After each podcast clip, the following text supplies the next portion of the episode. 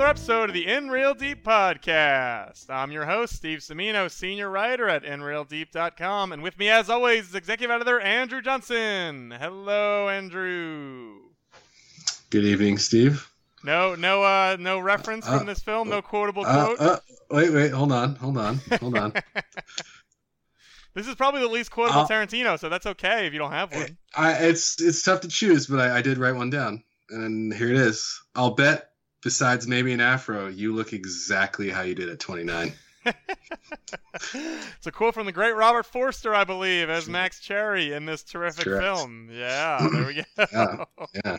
well, if you can't guess from that, and you may not be able to guess because, again, this is not the most iconic quotable Quentin Tarantino movie, but we are back on the In Real Deep podcast. We are talking Tarantino films, and we are up to his third feature. That, of course, is Jackie Brown, the 1997, let's call it American crime thriller, as Wikipedia does.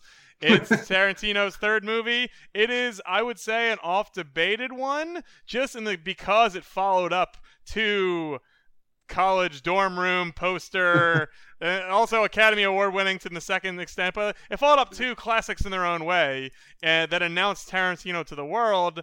And then it feels like with Jackie Brown, he took a pointed, noticeable, not step back, but sort of maybe went in a slightly different direction, perhaps to prove to everyone you've seen me make two of movies of a similar sort. Now watch me do a slightly different thing that still has the same oomph and value as the other ones. Yeah, and uh, I mean, what what a what a pleasure in that context. Uh, I, I I remember liking this movie a lot, and uh, I I still like it a lot, which carries on from the Pulp Fiction theme. When did you Uh, see this for the first time? How old were you? Do you remember? I did not see it in the theater, but I remember renting it, so it would have been on VHS and like whenever it came out, late 1997 or early 1998. Um, So you saw it as a was- relatively young man, and you still really enjoyed it, even though it was very Yeah, different than the ones you'd seen before. I probably enjoyed it for different reasons. I mean, there was like a random sex scene, and then you know, I mean, the beginning. Uh, I really wanted to try and work in the my, one of my favorite quotes from this movie, which uh, Jackie asks Ordell, "Who is Beaumont?" and he says, "He's an employee I had to let go." Uh, um, which is one way to say you shot someone, put them in the back of a trunk, and got rid of their body. Um, uh, but I, you know, I, I, I certainly appreciate it on a as someone who's uh, getting older, though maybe not like middle to advanced age like uh, Max Cherry and Jackie Brown. I, I am, am, enjoyed it greatly as as someone who uh, who who has more years on them. I guess you could say. I think that's maybe one of the themes of the movie. Absolutely. And I think when I saw this, I don't think I ended up seeing until early 2000s. So I was probably, you know, 15, 16 or so. It was introduced to me by a friend. I had started getting into movies. They said, Oh, you like the other two Tarantinos? Here's the third one.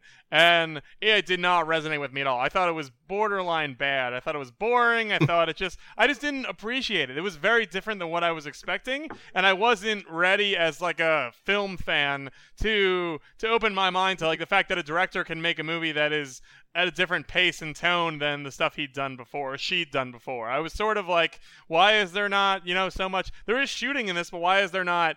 Why is it not so quotable? Why is where's the the violence? Where's the exotic, exciting characters? Who are these old people? I just could not relate to them and didn't even bother to try. But I will say I've seen it since then and I've enjoyed it a lot more. And this time watching it right now, I think it's fantastic. I think it is, and it maybe is not at Pulp Fiction levels, just because of it. It doesn't strive to be that grandiose or Yeah. or iconic in a lot of ways. But for what it is, it's perfect. Like I don't know if there's anything I'd even change. Like everyone who's in it is great. The story is great. It all flows so nicely. It really does feel like a response to the Tarantino. I don't know if they were haters back then, but just you know, or, or even just the fans who saw Reservoir Dogs and saw Pulp Fiction and thought he was this guy, and then it was like, well, in response, here's a nice, straightforward film uh, with some different types of characters because I can. Like, look at how good I am. I can really do whatever I want in this medium right now because I'm just at the top of my game. Yeah, and well, we talked about in the last two episodes um, the fact that you know he didn't really, it- well, and who knows what he was thinking, but he he, he in Reservoir Dogs there are ba- there are no women characters of any substance, um, and then in uh, in Pulp Fiction, there's really only one, and she's in there for a very memorable like 30 to 45 minutes, but uh, pretty much done after that. Um, and here is uh, Jackie Brown, uh, played by Pam Grier, and you know it's like a middle-aged woman of color. Which I mean, if you were going out to prove a point and say here films are all about angry, violent white men, this would be a good you know, and and you can still make something really good. This this would be a good. Uh, a good exhibit in your in your uh, in your in your case, I suppose. Um, uh, I, I don't know that I, I don't know that it's fair to like ascribe that motivation to Tarantino. Honestly, like I, I think he, I think I'm sure he's aware of critics and everything like that, but I I think he, especially after he made Pulp Fiction, it's like I can kind of do whatever I want now. Uh, I want to make a riff on blaxploitation films with one of the most famous stars of the that era, uh, and also make it like a really, you know, I don't, I don't know, I don't, I don't know that it was, I don't know that he sets out to prove people wrong. I think he probably set out to just make the kind of movie he wanted to make, and um, you know, really different, like you said, than Pulp Fiction, but really, really enjoyable and memorable. Yeah, I think he, it's a zig because, like you said, he can. He had sort of a blank check. He likes blaxploitation films. He liked Elmore Leonard stories. Like it was, and, and I think it was, you know, it was a zig because it probably was not the movie they wanted him to make or expected him to make. So if he was zigging, it wasn't because he was showing film critics who was boss. It was because, hey, I can do whatever I want, and maybe this is my only chance to make something along these lines. A type of movie they do not make. Star starring two older people in in yeah. Pam Grier and Robert Forster, who were not remotely famous at that point, who were right, rejuvenated right. by this, and also classic Tarantino fashion, bringing somebody sort of back from the cinematic dead. So I think it was more, it was definitely fueled by those things. But regardless of what his motivations were, it does answer the critics, you know, to some extent that he can't, you know, that he does not write for people of color always, or at least about, or use uses racist language when it's not necessary. That he can't write female characters. It does answer those critiques to a certain extent, and it's just again, given the macho posturing of the previous two films that we've just recently watched, it really is a mm-hmm. breath of fresh air to say, "Wow, look like I just forgot how." Different it felt, how how reasonable and straightforward and still captivating it was. I just didn't. It just really felt nice to be like, wow, this guy. It, it's just it, it's if you ever, if you needed proof after Pulp Fiction that this guy was a you know had a little bit more range than you thought and was an auteur with enough of a you know who who could take different opportunities and make something out of them. This is this is pretty good proof of that. Yeah, and I guess like what I find to be most interesting as I think about this film and, and as we talk through it is like is is like in the context of when it was made, Pam Grier and Robert Forster are like the most me- memorable parts of the movie. I would argue probably by far, um, which is really interesting given that you've got a Samuel L. Jackson role again with really weird hair. Um, that seems to be a Tarantino like gotta have weird hair uh, with, with Samuel L. Jackson, and then like oh, by the way, Robert De Niro's in this movie, and oh, oh, by the way, Michael Keaton is in it. Like fucking Batman is in this movie. Okay, like, like there's a lot of that. Okay, was very Tarantino-esque, by the way. Okay, uh, um, you're channeling him without even realizing it now. there's a lot of very famous people in this movie. Okay, um, and uh, uh, but like the two people that kind of shine through are and, and Pam Grier wasn't. I'm, I don't, I don't mean to say she was unfamous, but she's certainly in terms of peak of her career, this was not it. Um, and, and those are the like, the heart and soul of this movie, Max Cherry and Jackie Brown. And like, I just, I think I texted you when I was watching. I just, just love Pam Grier in this movie, and I love, I love Robert Forster. They're, they're both so, both so outstanding. I really enjoyed this time. I did not remember how it ended. Like I didn't know the exact sequence of yeah. events as they're that, and I was really just caught up in wondering is Pam Grier gonna fu- is Jackie Brown gonna fuck over Max Cherry? Like I did not yeah. remember, and I think you yep. and even at the end, obviously I think they're they have a tearful moment. They have a kiss. Like she didn't fuck him over, but is she using him? Is does she fall right. for the guy while also right. recognizing what he can provide in her sort of plot to get herself out of this kerfluffle? Right. Like you really don't know, and that's a great part too because that sort of plays into Tarantino's sort of anti-hero love too. Like Pam, though Jackie Brown is you know the lesser of all evils in a lot of ways. I guess Max Cherry is ultimately the lesser, probably the least of all Mm. evils. But Yeah. Jackie Brown is certainly beset on all sides by people with their own gains in mind who are trying to take advantage Mm-hmm. of her. She turns the tables on them. That's great. Of course, we're going to root for her. But then there's also a more sympathetic character in a lot of ways who you really don't know is he he does not get what he wants at all. The scene where Max Cherry walks away from her at the way end Yeah. and Yeah. puts the phone down and just you don't see his face, you don't know what he's thinking, but you can imagine a lot of it. That's heartbreaking, and she's she's sad too, but she's also going off to do what she's got to do. You know, he's Yeah. he's sort of stuck in stasis. That's such a poignant beautiful moment and it just it shows the the depth of these characters and how much they matter and how much thought went Mhm. into Mhm. what they were doing and why they were doing it like and to come from these two actors who you who were not even on anyone's radar up to this point like what what again i don't know if that's exactly what quentin was going for saying look look at i can look what i can do with these people that you didn't give a shit about look how great they are and look how great i can help make them but it's Right. hard not to watch this now and, and and pat him on the back incessantly for just giving them these meaty roles and just letting them go to town and seeing how how how much they bring to the table Yeah, and you hit on the thing that is like it. It that the thing that makes hi- one of the things that makes him him is is that the characters are so rich, right? And I think the proof in that is that like these characters are so rich, but in this like such a different way. These two main characters, at least, they're so rich, but in such a different way. It's it's like it's muted. It's more bittersweet. They're weary, you know. Like that's like the Mhm. default like setting for them. And um, I mean, they're they're they're they're no less rich than the characters in Pulp Fiction, but they're totally different in terms of like demeanor um which is just a credit to him. I mean like that's that's his like his superpower is character development and dialogue right? And like and those two things of course go hand in hand.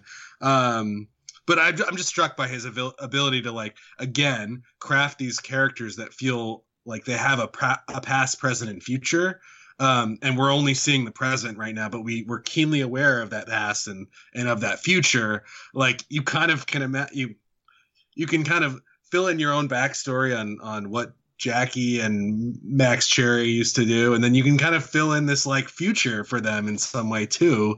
Um, and and that's that's that's that's what makes him that's what makes him so great, and that's that's what we talked about in, in Pulp Fiction too. Like there's a whole you know we talked about vincent coming back from amsterdam and we know he came back through for, after being there for three years we don't really know why he went and you know like like and that but that was that's fine it's one of the things that like I, as a sign of a of a great movie with great characters, which which of which this is another one. And that, by the way, is not to denigrate the greatness of those supporting characters who are more famous, by the way, who are all excellent. I mean, the deployment of De Niro in this movie is like, I I could rave about that. Um, It's such good. a Like it's it's might be one of the last De Niro performances where he is truly like playing someone other than himself to some extent. Like yeah, just yeah. so, or like the, or even just like the dot. Like I I know people raved about Silver Linings Playbook because it was like a slightly because it seemed it's there became a point where it was like just the fact that he was giving a shit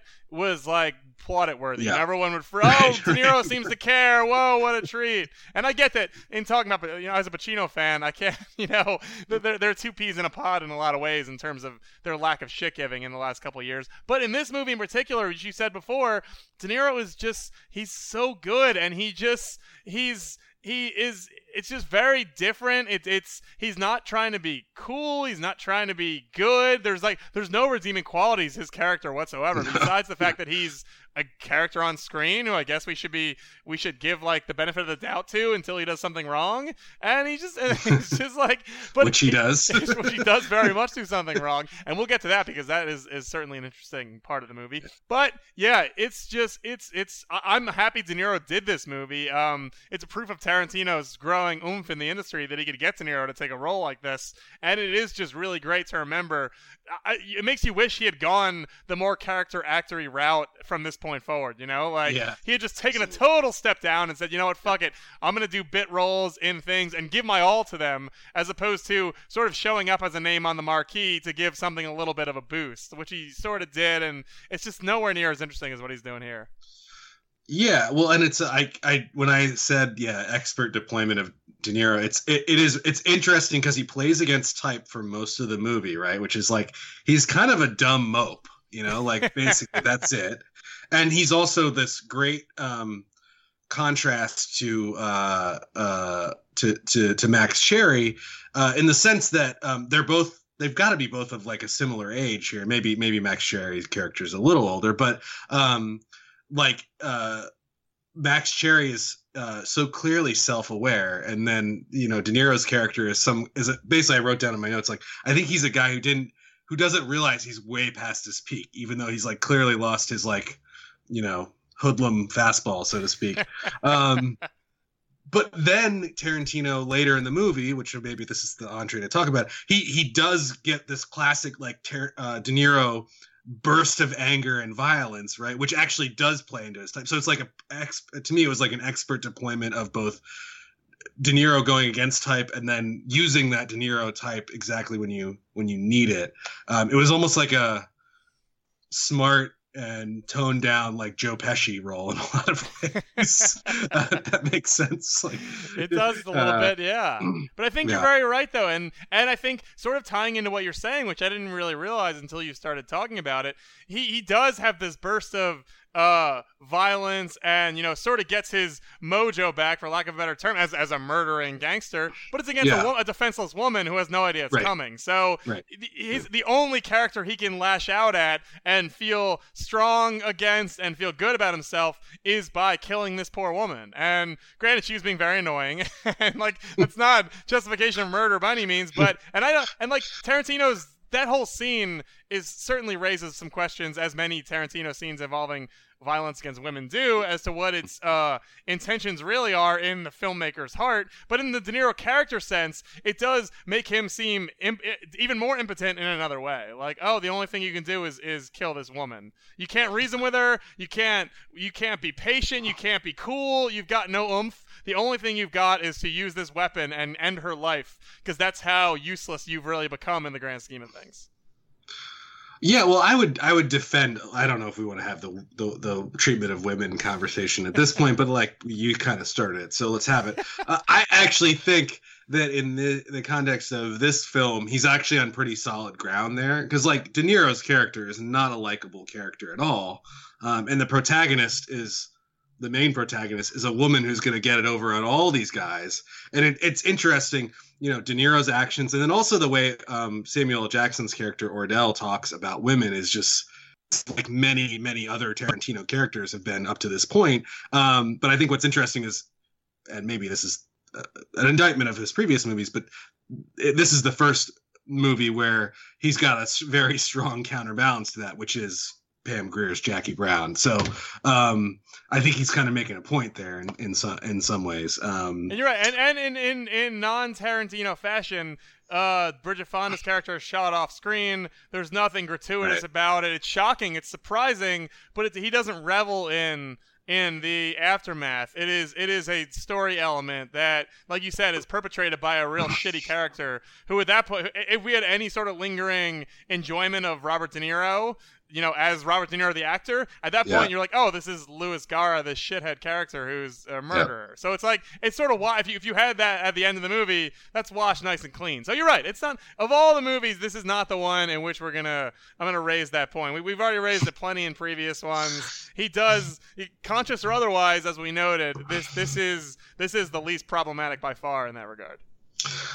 Is this the only Tarantino movie, and I guess we'll find out over the course of this, that doesn't really I mean it's it has violent, it has violent moments, but it it it doesn't really have to me a super memorable um splatter of blood or. Is there whatever. any violence like, on screen at all? I don't believe there were well, De Niro gets shot. That that might be the only violence that's on screen.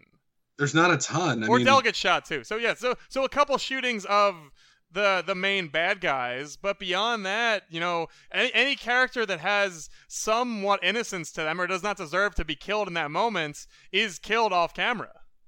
Right. So right. yeah fascinating. Which if if you're looking for a sign that he was answering critics that may be your be- yeah. best one right there. That's true. Uh, that's a conscious and... choice there for sure. There's no there's no uh, that didn't just happen well, I know it's, it's, like obviously the next one is Kill Bill, and we know that that doubles down. like actually in some ways there's a there's a line of demarcation coming i think. But um anyway um you know he sort of double downs doubles down from from here on out. Um you know obviously there's i can't really remember death proof honestly but um the rest of them uh have spurts of blood and very memorable moments of violence although they're cartoonish as opposed to the previous two that we talked about which are just hyper violent and show you things that maybe you're not expecting. Um, they're hyper violent but hyper real, and I think going forward they're kind of uh, they're hyper violent but not they're sort of like magical realism going on in a lot of cases. So so uh, very anyway, much so. Something we'll be tracking on our violence our violence tracker here as we continue this series. Is that a new segment? You think we need the violence tracker? uh, yeah, no, we don't need to do that.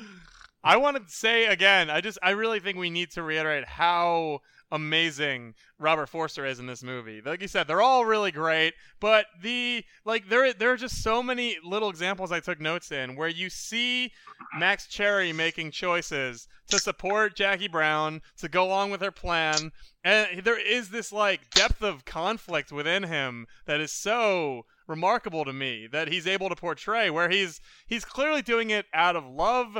He's doing it out of understanding that the people he's fucking over are not good people. He's doing it out of uh, to a certain extent his own benefit because he gets a cut of it. So it's not like i don't he is not bereft of, of benefit. I think he's doing it out of uh, maybe not boredom per se, but he obviously is not fulfilled in his current life the way it is constituted. So I think the the thrill of this new activity is exciting, and I think Forster really packs so much of that into the conversations. Like he just he never takes the bait or seems particularly enthusiastic or seems you know uh, it's just it's such a nice reserved performance in that regard. And I think really the thing that radiates the most is this relatively unrequited love for Jackie Brown and Yeah. like which Yeah. in in 1997 as well. I think two older middle-aged people, black and white, being in love in a movie and kissing. I don't think that was a commonplace thing either. So mm, like probably not. good for them for like not only casting two great characters but exploring not a taboo subject but an underexplored subject cinematically and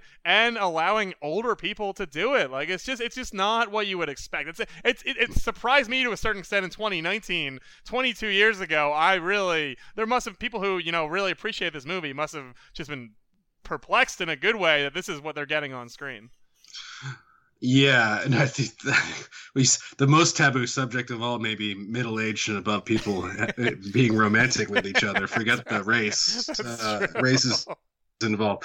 Um, you just don't see that very much. I mean, on a, like even if you see it, it's like, oh no, Meg Ryan's in her 30s. Yeah, okay. Um, uh, but uh, no, I think you you make a really good point.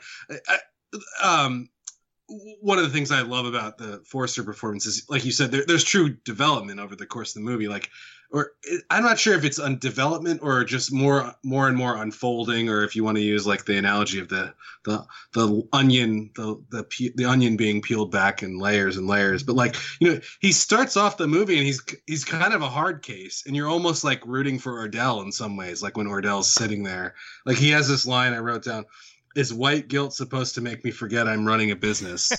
Uh, i got would- that written down too that's a great he one. would fit in great in this era. I'm a little worried about who Max Cherry is voting for in 2020, but uh, uh, but um, but and and then you're right, like the, the all this emotion, and it's it's scene by scene. This this like depth of feeling, this emotion, um, this like it's like a twinkle in his eye and a curl of his mouth as he smiles a little bit more. And you know like that just comes out. It's such a subtle performance. I mean it's it's really great.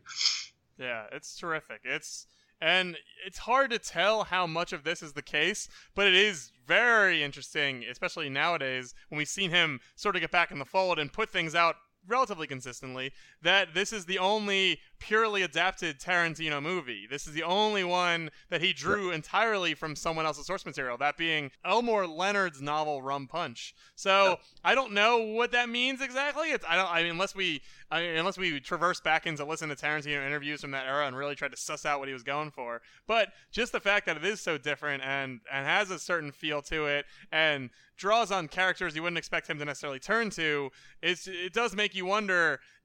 What it would have been like if he had used this, you know, particular bullet in his chamber a few more times in his career and, yeah. and tried to tell someone else's story. I'd just be, been curious yeah. to see if it had turned out as well as this one did. Yeah, I agree. I, I think like looking ahead a little bit, like I'm actually most wistful about this movie, right? Like I think Pulp Fiction is like the masterpiece in some ways, and I, we'll get there, I guess. But like, I I, I seriously doubt, and I, I wonder if you feel the same that uh, we're gonna top Pulp Fiction in terms of like great. I think like I came into this being like, I'm not sure Pulp Fiction's my favorite Tarantino movie, and now I'm like, no, that's definitely the best one.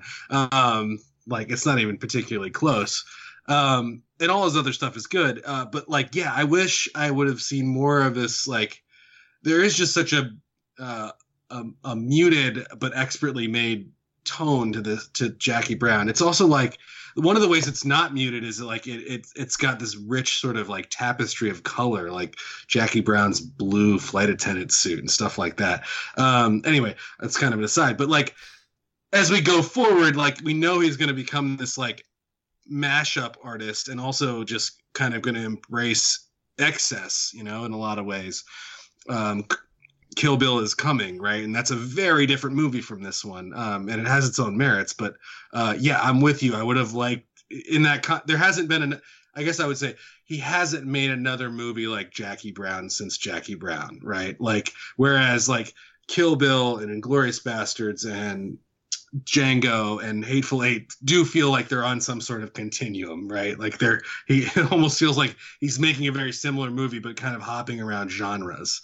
Um, and this is one I would have liked to see him like do again. And and I, I haven't seen Once Upon a Time in Hollywood, so maybe I will be um, maybe I, am speaking out of turn there, but well, I was going to say I have seen Once Upon a Time in Hollywood. My review will be up on InRealDeep.com this week whenever I get around to writing it. So please keep checking back every now and then, or follow us on social media, and you'll see about it. But you are definitely right, and I've I've moved I've jumped around a little bit in the watching of all these movies as we prepare to talk about them. I don't know. I will. Pro- I think you are probably correct in the first thing you brought up that we will. Pulp Fiction is the best, though. Mm-hmm. I think there is one contender which we can talk about when we get to it. But I think it, it, probably is not Pulp Fiction for many reasons. But two, when you when we do get to Once Upon a Time in Hollywood on this particular podcast, I think that is definitely the one movie that that feels of a similar type to this. Like, and we'll mm-hmm. again, I, I don't want to spoil it for you or anyone listening who hasn't seen it yet, but it does. There does seem to be a conscious effort in 2019 to go back a little bit and break away a little bit from the path he had been on for such a long time, which yeah. is refreshing again not to be too spoilery but it's just it's nice to know a that he still has that speed and that b in 2019 in a in an even more hyper everything era, which you think would just feed into his bullshit, you know, times a hundred. He has just right. made a calculated choice, maybe because he's getting a little older himself, to step back and tell a different type of story. And that's really cool. And so there is hope for Tarantino down the line, I promise. We're going to have a fun, like you said, it's going to be a fun ride through some zany shit for the next, you know, four or five movies. But there is a light at the end of the rainbow, just in terms of knowing that this dude who had, who shifted gears once upon a time, pun not intended, to tell a certain type of tale, he has he can still do that. He's just he's been choosing not to, which is which is its own conversation, you know? Like why is he even right. choosing not to?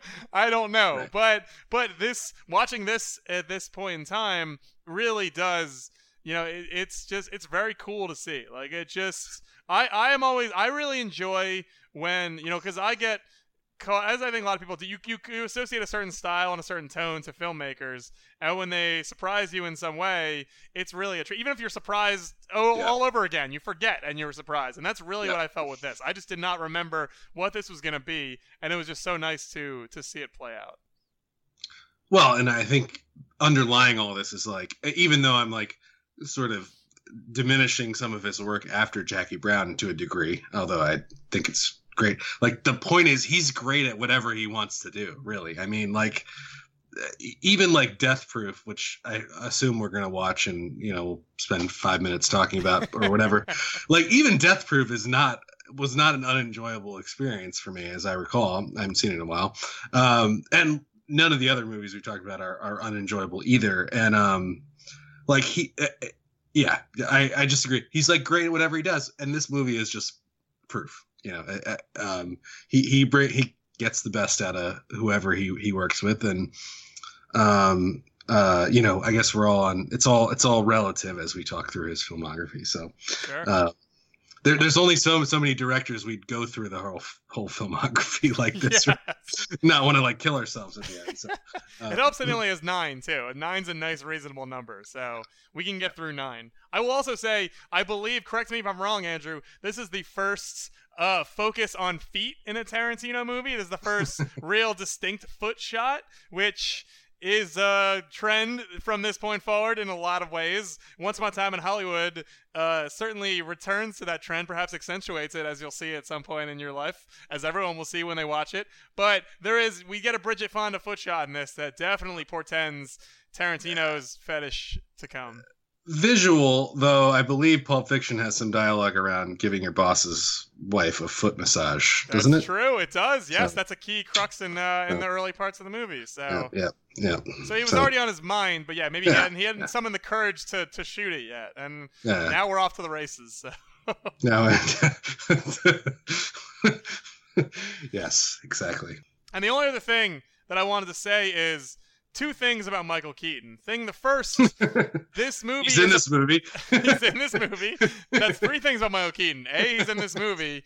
B, apparently there is a Ray Nicolette cinematic universe because Michael Keaton plays the same character in this movie and Out of Sight. So we can only assume those movies exist in the same. Obviously, they exist in Elmore Leonard's universe, but cinematically, these presumably are the same world. So that's something to think about, kind of, sort of. And also, it's really great to see 90s Michael Keaton. Sort of what we said about Robert De Niro. He was coming off the big Scorsese movies, Goodfellas and Casino. He was playing a big swinging dick gangster guy. Like, that was his character in the early 90s. Keaton is coming off Batman. Keaton is one of the biggest stars in the world. And in this one, he's still got that herky jerky, really mm-hmm. skinny, all over the place, fast talking. Like, he's, he's 90s Keaton in so many ways. And a testament to Tarantino that he's able to say, hey, 90s Michael Keaton, why don't you play this 10 minute role in my latest movie? Sure, Quentin, whatever you say, you know, and just bring some of that Keaton charm to the table. Can I bring my fake hair with me too? Because let's talk about how much, how many hair plugs there had to be in that. Uh, Unbelievable. That was what I wrote down about Michael Keaton. How much fake hair does Keaton have in this movie? Well, Robert Forster has so much fake hair too, and even Well- his character acknowledges it in the movie, which I was fascinated by. I didn't know they were gonna go that far because, as much as I love Robert Forster, that is not his his that is someone else's stuff on top of his head, or his budget own for this leg hair or whatever. budget for this movie was 12 million. We can only assume that an 11 and a half was on hair plugs for uh, Michael Keaton. works works better for Robert Forster though because at Just least an he's an older man. So like as an older man clinging to Yeah. some semblance of youth, having hair plugs, it makes a lot of sense. But Keaton, I would, yeah, I would say I'm glad Keaton has embraced his uh, his baldness. Yeah. So. Andrew, we did not do our beverage of choice segment. I don't. I can't believe we. I have an LA centric beer again, and I we totally missed the boat. We were so excited to talk Jackie Brown. Yeah, well, uh, uh, do, should I share? Yeah, want you me to- share first. Oh, you go okay. first, and I'll and I'll follow up.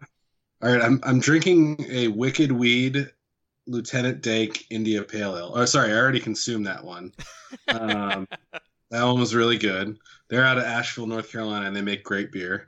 And their name is from uh, Henry VIII outlawing hops, which he called the pernicious and wicked weed, um, which I, is a backstory I love.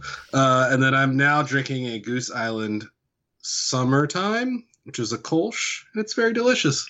Okay, there you go. Yeah, A little bit of a downgrade there, probably, but that's okay. That, that's the way it should be. Start high and then drop down. Yeah, yeah. I am enjoying a Golden Road LA Dodgers Blonde Ale. This is a beer they sell at Dodger Stadium, and they also sell it in giant cans at the bodega near my house. And I went and bought one because Jackie Brown is very much an LA movie, and as many Tarantino movies are, and I wanted to pair that with a nice LA centric beer. So, you know we can get Golden Roads out east. So uh, can you really? Uh huh. Wow, I didn't know they were that big of a deal. They're, I don't find their beers that great, so I wouldn't say run to get it necessarily. But it's in a pinch, it's a very it's a fine product. I like the Wolf IPA, and I like to think it's named after the wolf. So you know, it honestly might be. it's very strong, very I strong. never thought about that, but I had I had, I had a couple Wolf Pups yesterday, the Session IPA. So Uh, that's like the little. That's like Yeah. a little Harvey Keitel. I was having a little one, a little baby Keitel. Yeah. When him Yeah. and Julia Sweeney have babies, and that's the little wolf, and I was drinking his beer. So. Move out of the sticks, gentlemen. oh, that's good stuff. There you go, a little beer talk for the end of your Jackie Yeah, Brown sure, episode for all of our fans. You know, I know our fans were screaming at their phones saying, "I can't believe they didn't do beverage of choice. Where is beverage of choice?" So, Are these guys even drinking? God, I can't record a podcast without alcohol. Rest, worry not, fans. We were drinking. We promise.